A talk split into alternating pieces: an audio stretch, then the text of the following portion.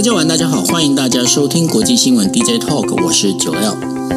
Hello，大家晚安，我是 Dennis。是在今天跟大家分享五则新闻之前，同样的哈，我们会跟大家聊一下有关日本的。我今天我想要推荐给大家，可以去稍微能够去了解的一个新闻。当然，今天在日本最主要的新闻就是日元它。呃，抵达了就是一百五十一百五十块日元兑换一美元的这样的一个价位，虽然现在的话又拉回到一百四十九块呃日元左右哈。那在这个当中的话，如果大家仔细去看这几天日元的整个这个汇率走势，大家会发现一件事情，其实现在呢，日本政府呢正在跟就是我们在讲说这些投机客哦。其实正在做隔空交战，所以呢，我们可以从那波段的这个上上下下的这个东西、这个状况里面可以看得出来。那大家会问说，那为什么会做这件事情呢？在之前在九月底的时候，不是做了一次，就是日元呃日呃日本政府不是正式的投入，就是说，哎，我就是要把这个日元拉高，所以他在要。大概三十分钟呃里面哦，就是从一百四十五日元兑换一美元，整个急拉到一百四十块日元兑换一美元哦。那当然，日本日本的那个财务省，他也就是非常阿萨利的表示说，对，就是我们在操作哈。那但是呢，但为什么现在在这样做？那为什么我们要说他其实有？就是有在操作这样的一个做法哈，那这个的话，在日本的媒体里面称为叫做呃负面负面操作，或者是的叫做隐形操作。为什么这样做呢？因为简单的讲，就是呢呃，现在投机客哦，投机客他们投资呃投机客他们期待做一件事情，因为。他们就料定了，因为日日银总裁黑田东彦呢，他肯定是不会改变他现在的所谓的呃这个宽松政策。那如果不改改变宽松政策，只要美国这一边一往上调，往上调就是呃拉，等于说调升那个利息的话，日元一定相对相对应的就会贬。那所以呢，大家想一下，你都知道游戏规则，你都可以知道说未来日元走势，那你还你还不把它放空放满吗？那所以呢，用这样的方式在做的时候，当然这对于日本政府来讲，日本这么是很不喜欢这样的一个快速的这样一个贬值。虽然虽然他们在讲说，呃，这样的一个日元日元目前的这样的一个贬值。对整个日本的经济体制还算是可以接受，但是如果今天我们在讲，如果是这个投资客这样的一个，就是比较属于你，当然你可以用恶性或者是快速的去让就放那放空日元，那让日元再继续往下贬的话，其实也是大家不乐意见到的哈。所以呢，现在日本政府他们做的方式，第一，在九月底的时候，他们做的人是告诉这个所有的这个投资客说：“我来讲。”我今天我会我会介入哦，好，那让你们先心里有底。那有底之后呢，他现在在做，就是因为他不能每次都告诉你说我会介入啊，那这样一样嘛，你的招数就被看破。那所以呢，这就是为什么他们会有所谓的这个隐隐形介入的这样的一个做法，也就是今天我们在讲说投资客其实。在每每一次的震荡上下之啊，这个整个一个上下震荡的时候啊，这个进账进出账啊，甚至可以超过，就是那个整个一个损益啊，甚至可以超过包括七千万日元左右哦。所以在这上上下下的这个期间呢，当然我什么时候操作，我当然不会跟你讲，但是呢，我就会让，就是会在这个维持，就是他们想要维持的这个呃稳定性。那所以呢，接下来再看的话，日元大概就是会维持在一百五十到一百四十九块左右，可能还会再稍微震荡一下，震荡一段时间。但是呢，对于未来日元来看的话，只要呃，就是黑田东彦的政策没有改变，只要呃日呃美国的这一个我们在讲的通膨这些问题没办法解决的话，那日元贬值的可能性还是会有的。那下一波日元贬值的这个点应该会。放在这一百六十点四六，呃，日元兑换一美元左右这样的一个点哦。那所以呢，现在接下来的整个一个走势会这样。那当然，我们也来讲，说说日元贬值到底对什么有影响？其实大家可能都不知道，日元一贬值之后啊，对英国本身的这个整个经济一样有影响哦。所以呢，这也是造成了我们在讲说今天要跟大家分享的第一则新闻。第一则新闻就是英国首相特拉斯呢，在宣布辞职了。那理由是他没有办法履行他在保守党当选这个等于说党魁的时候所。等于说所承诺的这些职责哦，那在这这里头的话，当然，因为它包括九月下旬之后啊，它推出了大规模的减税，那减税措施呢，就整个震动金融市场，那甚至呢，逼造成了很多的这一个哦哦，应该是说业界的等于说我们在讲的就英国社会的一个反弹。那这反弹呢，当然他先把财长先辞掉，但是呢，在昨天我们才呃，就是国际新闻 DJ Talk 刚谈完之后啊。包括了呃，内政部长呢，他也提出辞呈哦。那在这整个一个这样的提出一个辞呈的状况呢，那当然他们就是后来呢，在这个我们在讲特拉斯呢，他跟呃就是保守党里头的有一个叫做一九二二年委员会的这样的，因为他本身就是在决定党首，在决定这样一个组织的这个主席哦，叫做布雷布雷迪呢，见面之后呢，他就宣布他要离开这个党魁的植物那离开党魁的职务之后呢，那布雷迪表示，就是说将会在十月二十八号之前呢，会再选出新的总理哦。那新的总理是谁呢？当然，我们待会儿会请啊，Denis 来跟大家做分析。其实我们昨天已经有跟大家分析过了哦，就是未来的总理的可能的两大人选。那当中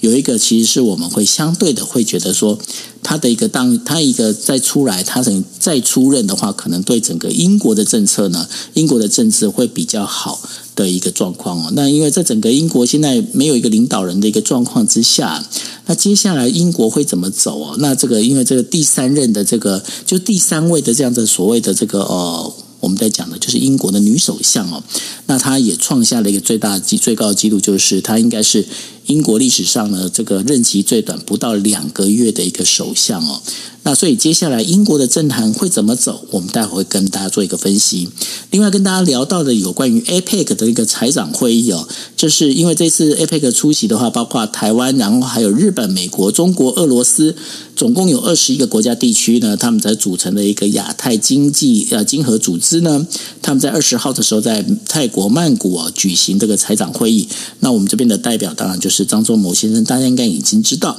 那所以呢，但是呢，在这整个一个财长会议结束之后啊，这是二十九次的会议当中啊，第一次在年会上面没有办法共同发表一个共同声明哦。那没有办法发表共同声明，大家也发一发现一件事情哦，最近好几个包括集团体啊这些。这些会议呢，其实都很难发表一个共同声明。原因在哪里？因为俄罗斯要谴，如果要谴责俄罗斯，那个俄罗斯其实在组织里面也没办法谴责。那然后呢，大家就是纷纷扰扰，没有一个定论。那所以呢，这个当中其实也可以发现一件事情：呃，过去的我们在讲过去的这一些很多的这个经济组织啊，相关的这些组织，在未来会怎么走啊？我觉得这个其实也是大家可以值得去观察的一个非常重要的一个点。那另外的话，就是俄罗斯总统普丁呢，在十九号时候宣布啊，他从九月底开始呢，呃，就是要除了要把这个。对这个包括乌东乌东四省哦，实行所谓的戒严之外呢，他也要同时在俄罗斯整个加强整个俄罗斯的安全体制哦。那然后呢，等于说在这部分的话，可能会强化哈，强化俄罗斯全境的一个警戒。那强化这警戒哦，这他们说要升级到所谓的终极应对这样的一个状态哦。那俄罗斯做这件事情啊，当然我们也知道，这代表的就是说。俄罗斯在这整个战场上，其实有一点节节，等于说节节失利这样的一个状况哦。那尤其是我们在讲的，就是呃，接下来冬天要到了，东将军来的时候啊，其实对于这整个俄罗斯跟乌克兰乌克兰的战场哦，虽然说他们两国的这个军人啊，对于这个雪地作战，其实他们应该是非常得心应手。他们跟过去德国入侵，呃，就是这个。俄罗应该是苏联的时候啊，就是应该是说苏，嗯，应该是苏维埃，对，诶，那是沙皇哦，应该算是沙俄沙俄哈。那沙俄的时候呢，这个有时候这有些词哦。那然后呢，他们在入侵的时候，其实这个部分的话，呃，其实就是有一些，诶，应该是苏联才对。好，待会在。等等你是来帮我纠正好了。好，那然后呢？呃，就是他们在入侵的时候，其实德国跟呃这个整个状况那是不太一样哦。那所以呢，那接下来的整个一个我们在讲的就是俄罗斯跟乌克兰之间的这个战争，接下来这个冬天这一场战呢，其实打下来的话会还蛮紧张的哈、哦。那还有的话，我们来跟大家提到的第四则新闻就是有关于中国呢，在这个下个五年的一个领导班子到底是谁哦？我们这里跟大家聊到了，就是说在这个。个呃，下个五年里面，其实现在各个媒体他们有各自的猜测哦。那当中有几个比较重要的关键人物，像汪洋啦，像胡春华啦，这些人，他们到底会不会上？他们到底会接下来整个一个领导班子会是什么样的一个形态哦？那就非常重要。那第五则新闻的话，最主要也是要跟大家聊到的有关于美国其中选举的一个分析哦。因为现在距离美国其中选举大概还剩下三个星期的时间，但是呢，美国社会里面哦，就是被所谓的对堕胎哦，然后还有对于选举信任的这些问题哦，现在整个这已经产生了一种所谓的分裂的一个状态了哈。那很有趣的是。民主党的那个菲尔布雷德森，还有共和党的比尔哈斯拉姆，他们呢就干脆发起了自，他们两边。他们说：“我们我们两个不同立场的人，我们共同来做一个呃 podcast 哦，来讨论包括党派啊、国家的问题哦。那用这样的方式来做，我觉得是一个还蛮有趣的一个做法哦。那这个节目名称叫做 You May Be You May Be Right 哈。那这是这个这个名字是取自于就是呃日本呃前美国驻日本大使哦，同时是田纳西州的参议员哦，就是呃霍华德贝克他的一个名言。那到底美国？他现在所面临的就是，尤其这是其中选举的时候，嗯，美国它本身这样的一个分裂的状态，会不会越来越严重呢？Dennis，会不会越来越严重？现在就已经很严重了。短期之内，我们大概很难看到美国的这个 polarization 的情况有所改善哦。这个刚刚突然 cue 我吓一跳，还在还还在吃我的饼干，抱歉抱歉。这个好，我们很快的就来说一说今天的。还在吃你的饼干，请你随时准时准备有会被丢核弹的一个那个警戒，好吗？有，我有，我有，我有，Okay. 有在认真听哦。我们我们很快的说一说今天的几个重点新闻哦。那当然，首先第一条就是英国的 Charles 辞职。我们昨天还在讲说他应该摇摇欲坠，应该是一定是会辞职哦，只是时间早晚早晚的问题。那今天就传出来辞职了。我昨天还特别看他在国会，英国国会。其实朋友们可以有兴趣的话呢，想要看一下民主政治当中。真的是唇枪舌战，而且是好像带有点绅士风度的唇枪舌战哦。我非常高度的建议大家去听一听英国国会 YouTube，现在都看得到国会的直播。他们真的是一个人讲完话，另外一个站起来，然后有一定的规范，然后真的是要练习那种辩论，呃，非常厉害。所以你你没有办法，如果你没有办法有强大的心脏，或者是有强力的论述能力的话，真的撑不久。我昨天就特别去看了 Charles 的这个。等于是他辞职前最后一天哦，其实你已经可以看得出来，露出一些败相。怎么说呢？当然，全场的对他的这个批评也好，或者是这个嘘声也罢，已经很明显的他的支持度并真的是不太不太妙。那 Charles 他自己本人所做出来的表现，真的是一路在挨打，你就可以看得出来那个气势上面大概要继续撑下去。那我当我们就说了这个。要和很强大的心脏，然后还要有形势比人强之下，他真的还能够重新到再翻转，找到有力的支持。很可惜的，看起来他在过去这几个小时应该是承受来自保守党内很大的压力。我们昨天也才跟大家分析说，分析可能的人选。那保守党呢？目前对保守党来说，民调马上就有民调，你看，其实都准备磨刀霍霍，最好是随时要下台。民调现在出来呢？就如同我们昨天所说的，目前保守党内最想要、最高支持的这个替代人选是 Boris Johnson。不出意外的原因，是因为昨天说过了，就是保守党派。党党派当然知道 Boris Johnson 有高度的争议，可是目前在高度的争议之下呢，要能够凝聚保守党力量的，恐怕也就只有比较极端的 Boris Johnson 可以扮演好这个角色。否则的话，保守党内部各各个山头啊，各自为为政，大家都想要争取一下支持，可是谁能够凝聚成凝聚大家的意见呢？Charles 之所以上台短短的时间就被赶下来，或者是没有办法得到支持，某种程度就是因为他在选举过程。就已经看得很清楚，他 Charles 跟像是 Sunak 当时领领呃领导另外一个阵营的，其实没有办法有太多的交集，而上任之后也真的没有有有基本上各自为政，等于是保守保守党内自己又有派系之争。那么如果是 Boris Johnson 上台呢，他至少有一个好处，保守党内虽然有人可能是反对他的，可是。Boris Johnson 有特殊的群众魅力，也就是说，Boris Johnson 如果回回国去任首相，他或许会让外界或者外让中间选民不满。可是 Boris Johnson 他因为民众对他的喜欢，某种程度也对保守派的保守阵阵营呃做出一些施压，这就有点像是美国的川普。美国的川普因为民众，尤其是保守派的共和党的选民非常支持川普，导致共和党内有一些所谓的中间路线，也就是粉红色、浅浅红色的这些政治人物呢，呃不敢大力的去抨击川普，为呃。因为如果大力抨击川普的话，自己的选民可能会受不了。其实这反映出来，在部分的初选哦，像是这个，像是 Liz Cheney 就是一个很明很明显的例子。我们跟大家。他分享过前副总统钱尼的女儿，她是现任者，可是她在共和党的初选，因为她大力的批评川普，居然选不上，居然没没没选上，没选过初选哦。所以这样的例子，我们套在英国保守派的选民当然知道 Boris Johnson 有有争议，可是保守派的政治人物，你说 Boris Johnson 如果他真的表表态，我来再再再次回国，重新带领保守阵营。政治人物们要考虑的是，如果我公开的挑战 Boris Johnson，会不会造成我的选民也相对的不满哦？这也是为什么到目前呢，看起来 Boris Johnson 声望很高。当然他自己还没有完全的，我们目前还没有看到他自己出来表态说我要争这个位置。可是他现在声望确实是很高。再者就是 Sunak，就是 Sunak，就是刚刚在刚刚才落败的。我们昨天有说过，如果他。刚刚才落败，然后现在出来选出来争取这个位置，不是不行，可是就等于整个保守阵营呢对外公布了他们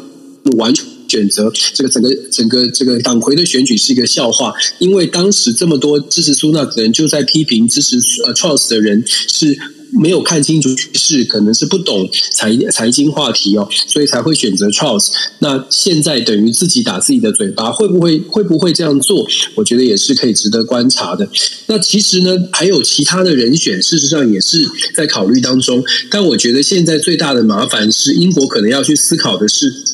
我们也最近都一直在讲，英国面临到的问题，整个乌俄战争到全球的这种压力，英国。不管是谁当谁当下一任的首相哦，看起来整个英国的经济衰退可能就真的是在前方了。所以，如果说没有办法，呃，保守派的阵营呃在纠结的还是呃还是选哪一些人的话，其实我们应该是说也不能说担心英为英国担心，但是我们就是说英国他扮演的角色会不会在整个欧洲地区会受到经济的打击而慢慢的。影呃，这个影响力在衰退哦，我觉得这倒是呃，在外部来看，看英国的角色，不只是国内政治，可能也要去思考的问题。我个人会觉得，呃，如果是 Boris Johnson 重新回国，真的也不需要太过、太过、太过这个觉得很讶异哦，比较呃。值得再再去思考的问题是，现在的保守派阵营，它确实是掌握了多数，可是工党的民间支持度是远远的高过了保守派哦，所以当呃保守派觉得决定要自己走自己的路，决定自己要死守同温层的时候，整个英国的社会会不会因此而出现更大的反弹？对于政府的这个效能，对于政府的信赖会不会降低？这些都是我们可以后续去观察的。简单说了，英国恐怕会有一阵子啊，也是稍微也是出现蛮不稳定的状态。当然不是说街头的骚乱，而是整个政局的不稳定，导致对于政策、对于未来都会有一些不确定感哦。在英国的朋友，这个呃，或许就是大家多谨慎，多看一看哦。那我们谈到了这个，很简单的说，APEC 财长会议确实如同九二所分享的。这些新闻看起来是没有一个共识，没有一个这个赛会后的讲的赛后，没有一个会后的这个这个共同声明，其实也是比赛。原因是因为现在这个世界呢，因又是回到了乌俄战争，说牵一发动全身。现在在乌俄战争这个大局之下，每一个国家，其实坐进那个谈判谈判的场合，坐进那个财长会议，其实都有一种先入为主。不管你认不认识这些国家的财长，就好像台湾的财政部长也也带团出访了，那参加了这个会议。你坐进这个会议之前，其实每一个国家在这种国际氛围当中，都有多多少少心里有一点点刻板印印象。我们当然知道这样的一个财长会议是要去谈合作的，可是背后的政治的位置，大家踩得这么这么死。印度、中国各各个国家有自己的这个政治上面的立场，在这种情况之下，你要摆脱所有的政治争议，或者是在乌俄战争上面的位置的选择，你如果你想要完全的不顾这些，我们专心的来针对专业的财政财经话题来做讨论，其实真的有不少的难度。而且就算是真真的只仅仅只针对财经的，话题做讨论，做出来的结论之后，我们要如何呈现？其他的如何回报给我们自己的国家、国内的民众？说，我跟这些在我们的媒体上面说他们是坏人的，或者我们的媒体上说他们在乌俄战场上面占了错的位置，这些国家，我们一起来合作，做到什么事情？接受度来说呢？理智来说，理智看是是应该要接受，可是恐可是毕竟政治它不会是一个全然理智的呃一个一个领域。这也是为什么这次我们看到 APEC 财长财长会议，感觉起来大家有开会，可是会后的声明呢没有办法像过去一样的顺利发出。接下来在十一月，我们也会看到到这个 APEC 会有高峰会。我们台湾的这个领袖代表是张忠谋先生。老实说，我觉得他蛮辛苦的，九十一岁了还要代表台湾，但是真的好像也找不到更好的人选，能够让大家都能够接受。呃，就是包括不同的政党、不同的党派都能够觉得，哎，讲到一个人，觉得他可以，大概他讲的话不会太偏颇，大概他讲的话，大家可以。知道不会是针对哪一些立场哦，所以还是要麻烦这个呃，Morris 张我们的张董事长呢，好好的为台湾再努力，再努力一波。可是也也是。呃，配合这个，从这个 APEC 财长会议可以看得出来，大概领袖级的峰会啊，恐怕他真的能够达成什么样的效果，难度也是有，难度也是不小啊。毕竟我们说了，各个国家在经济上当然是愿意合作，谁不想赚钱？问题是在政治上的问题，呃，政治上的这种障碍，如果还没有摆脱的话。要共同发出声明，要在声明上面又又能够真的有效、有实质的效果。现在呢，可能要先等到关键的问题解决之后，才真的会看到一些成效哦。那接下来我们说这个呃乌乌俄战争。把乌俄战争很快很快的带过，原因是因为我们都知道现在还在战场战场上。那比较令人担心的是，普丁真的是被逼到墙角之后，他会不会采取更极端的做法？目前的情况看起来比较像是这样，也是让人比较担心的。我们在一般的这个西方民主国家在思考的时候，都会觉得说，领导人必须要反映民意，必须会一定领导人一定会觉得说，哎呀，民意不满了，或者是民众不喜欢我们的军队有损失，所以领导人要。三思而后行。可是我们真的不能用这种态度来看待普丁，因为对普丁而言呢，这个呃三思而后行，他思考的不会是民意的反弹，而是思考的怎么样能够确定的让我能够达达到我要赢的目标，或者是让我绝对不失颜面，让我能够继续的维持我的政权。那对普丁而言，胜利，它有很多种可能，它有很，它有很多种的定义，是由他自己定义的。只要身边的人都不敢反抗他，这个胜利的定义对他来说，就是让人无无法捉摸捉摸的部分。因为目前看起来，俄俄罗斯是越来越不呃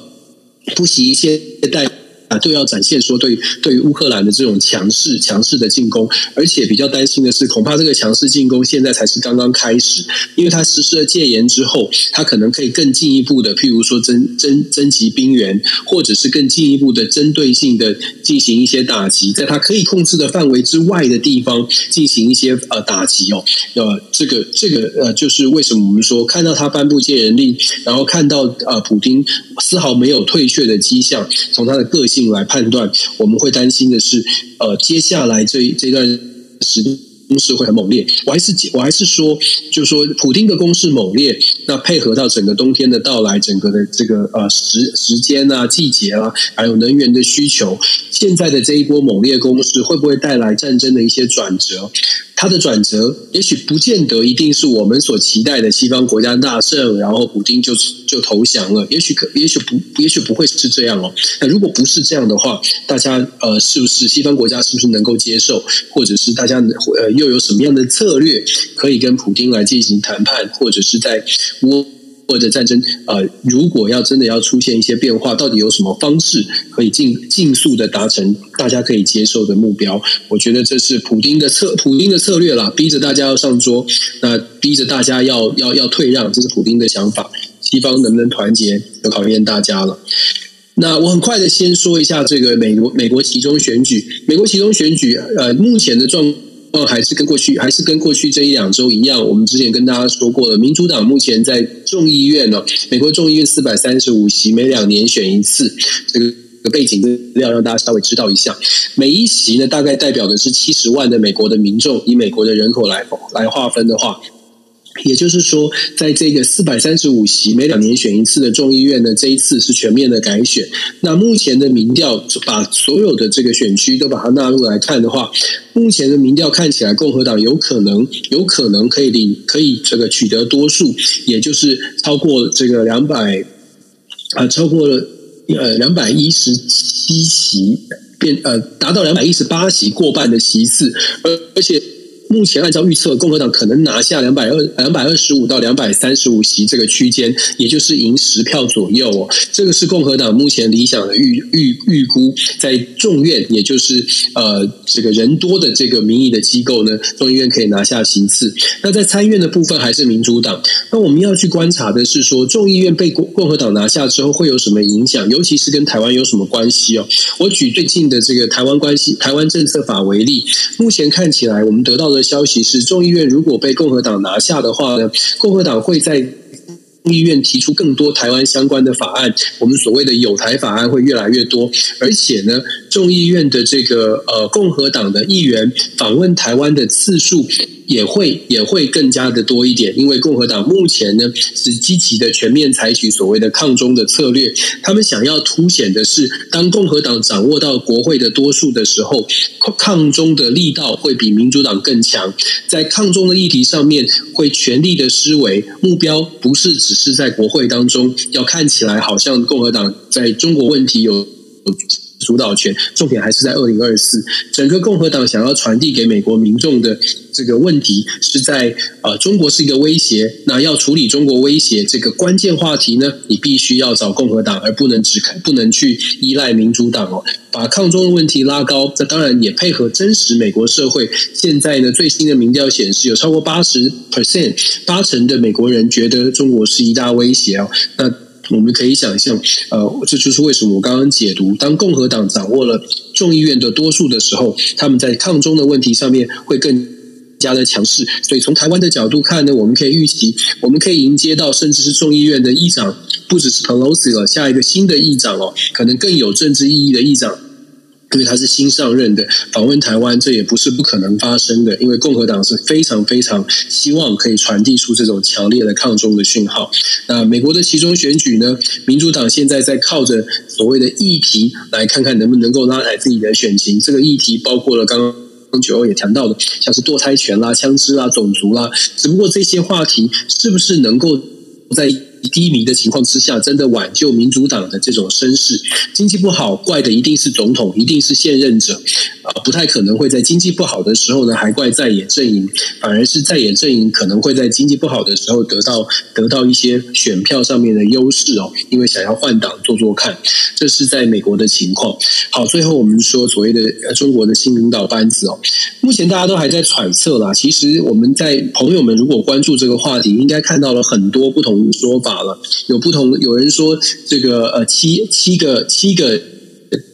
中央委员当中呢，会出现蛮大的变化。有人的说法是说，习近平当他他想要巩固权位哦，所以在七个人的这个新的名单当中，可能会到可能会做到这个五上五进五出，然后或者是甚至有人说是六进六出。如果是做这样的这个安排的话，出现这样的情况，就代表了习近平全面的掌握了权政治权力，可以完全安插他自己的人选。但是比较可靠的，到目前为止，我看到目前比较可能性的两种名单呢，一个是来自于华牛。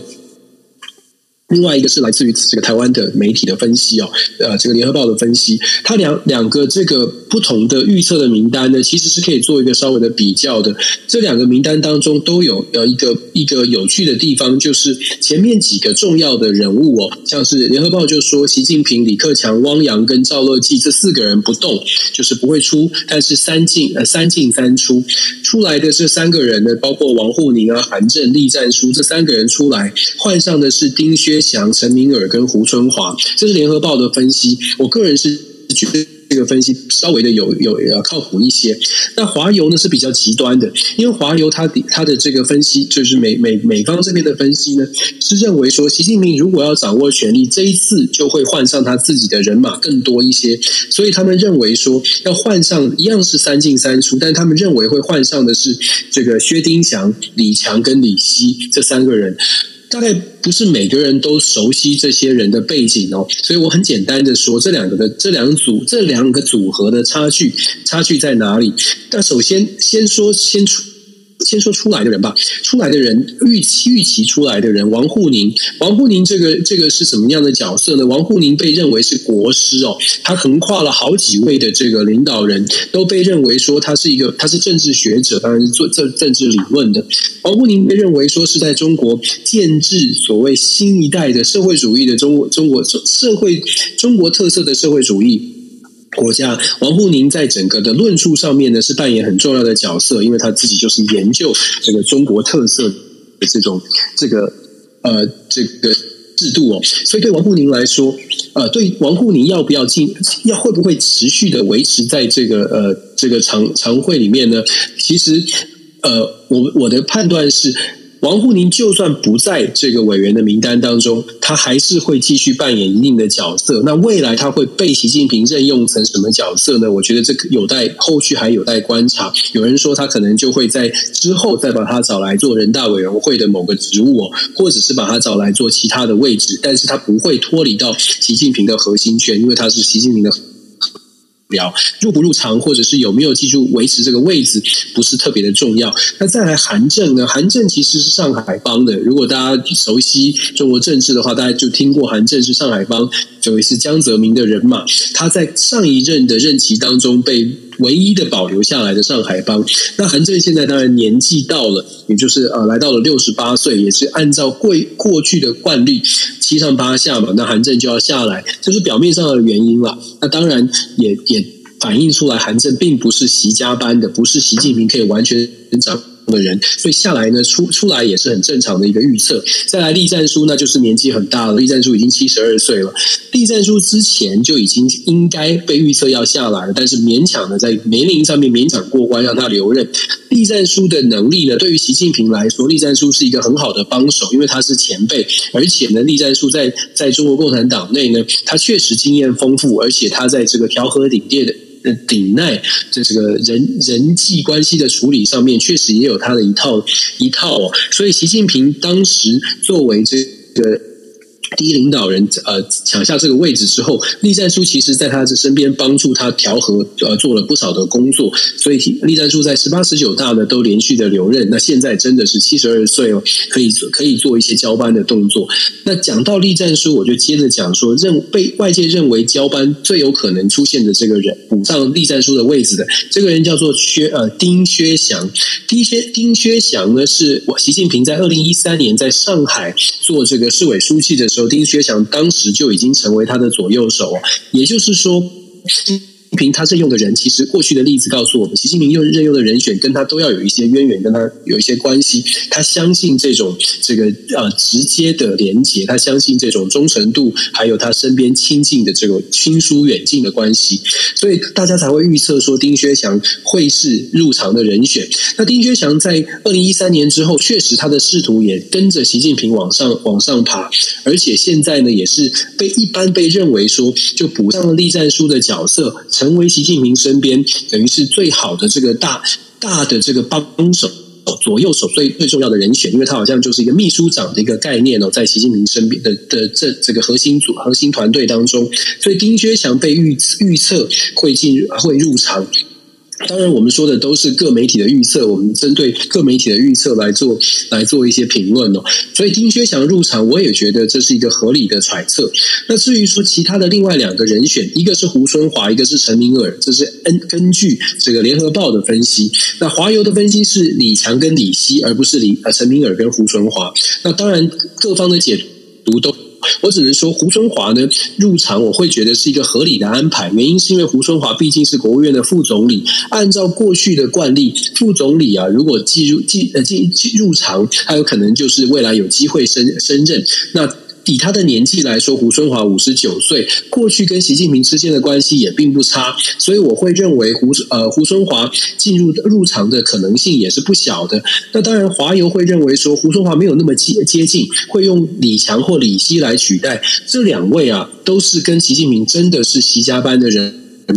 过去的这个从政的经验都跟习近平更近一些，所以如果说按照华邮的安排，三个人丁薛祥、李强、李希啊、来取代我们刚刚说的离开的这三位的话，他其实背后所传递来的传递出来的讯息是习近平真的在所谓的这个中南海或者是中共的高层比较比较。这个呃，好像声音真的比较大一些了，而且权力也真的是乔好了、巩固了。那对于整个中国的未来呢，习近平可能真的掌握掌控性会更更高。我们说，如果是华油的这种说法，甚至是有比较更极端的，还有所谓的四进四出、五进五出哦。不论如何，我们传我们想要看的，就是想要去了解的，就是习近平到底在新的中国的政治人物当中，他掌控到多少？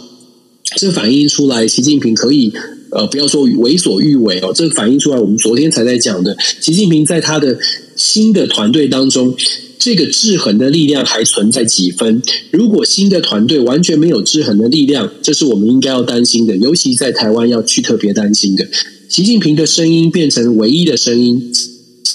小组原本的建制的原则和目的是希望能够有相互制衡，可是完全消失了。如果没有了制制衡的力量，习近平可以按照他自己随呃自己想做的事情做，这个呢是呃，我想对台湾或者对整个世界都是都是比较危险的。那简单呃 已经说了很多了，所以我觉得哦、呃，我们马上就会看到马马上就会揭晓结果了。在呃接下来这这几天，我们就会慢慢的慢慢的这个。越来越清晰。那当然，最后结果揭晓的时候呢，我们可以再来谈是不是跟媒体的分析有接近之处。中国对于这这一次或者是过去，其实。一直以来，中国对于人事，尤其这种关键的人事的这个安排呢，都在讯息上面是呃守得非常的紧，密不透风哦，都可以说是守得非常的严谨。原因是因为就是希望说呃不要，首先是不希望呃资讯太早的外泄，让大家去做揣测，甚至有有人去开始做一些特别的特殊的安排，这是第一。其次呢，这一次这么的严谨哦，它某种程度也反映出来呃中国国内在未来的。国家发展方向，或者是未来的政治角力，派系之间各各个派系之间如何跟习近平来进行斡旋，或者是跟习家班来进行一些这个呃交往哦，我觉得呃这也是部分部分的原因，为什么名单一直都迟迟没有公布，或者迟迟没有更更清楚的这种泄露？那呃，就像我们说的，答案就快揭晓了。我觉得台湾怎么来看待这些？看待这个习习近平的新的新的团队，或者是中国的未来？我们一直都在讲说，用冷静、冷静跟理智来判断。有的时候，我们要真的要少一些，少一些对于这个呃，少一些呃，要把反感放在旁边，先来冷静的思考每一个人跟习的连结，以及习近平他的谈话当中透露出来一些讯号，然后我们自己来解读，不用让这个不需要完全的相信媒体或者是外国的这个像美国的这个解读，我觉得我们都。多方的观察，多方的收集资料，然后我们做出自己的判断，尤其是从台湾角度的判断，我觉得蛮重要的。我们昨天有说了，像是呃，像是布林肯的判断，其实越越来越多，包括国外的评论也都在公开的讲说，呃呃，布林肯去特别强调说什么，呃，中国的这个武不不放弃武力犯台这个部分是。是某种程度的夸大了解读哦，这并不是我说的，这其实是很多的呃西呃这个呃西方研究中美关系的学者都有这样的担忧，都有这样的觉得，都有这样的感觉，觉得是不是为了抗中的问题要来做炒作，或者是为了要这个提高民进民主党的这个选情，如同我们所分析的一样。总而言之，我们继续一起学习国际新闻，其实很多的变数，很多好玩的地方，跟大家一起讨论。不过简单讲，就是说，呃，在这整个我们在看这国际新闻的时候，不管说现在的整个一个中国问题，中国领导人的这一个新的这样的一个领导班子哦，到呃，就是我们在讲的 China Seven 啊、这 China Seven 这一这个七个人里面哦，到底接下来会怎么演，会怎么走？那当然大家都要密切的关心。那同样的，也是要跟大家再度的再跟大家提醒的。当你们在听到听完国际新闻 DJ Talk 的时候，呃，我们只是给你们一个方向，但是呢，最后整个就是去了解，等呃要去做一个最属于你自己的一个判断。所以，呃，大家等于说我们是帮你们先等于说简单的提一个提要，但是呢后面还麻烦大家可以在听完之后能够好好的想一想。OK，好，那这就是我们今天为大家带来的国际新闻 DJ Talk 五则的一个新闻内容哦，还有就是包括 Dennis 的一个分析。那这个是我们这个星期的这个今天最后一天，那然后在下个星期一样是星期二哦，就是晚上的十一点四十五分，那我们那时候国际新闻 DJ Talk 再跟大家来聊，尤其是因为刚刚就提到的二十三号啊，二十三号这整个一个我们在讲的就是全国党呃中共的一个全国党代表大会结束之后，那到一中全会的时候呢，其实就已经可以大概能够了解这个 China Seven 这七个人的名单到底是谁，那到时候的话，我们也可以来跟大家再做一个更进一步的一个分析跟探讨。OK，好，那这就是我们为大家带来的新闻，那谢谢大家，同时也要再提醒大家的，就是说，如果在下个月想要参加我们的就是实体的一个聚会的话，那麻烦哦，就赶快去，我们已经有给那个链接，可以给他去填报名表。那填完报名表之后，我们的 Kimi 会跟大家来做联系。OK，好，谢谢大家，大家晚安喽，拜拜。晚安，拜拜。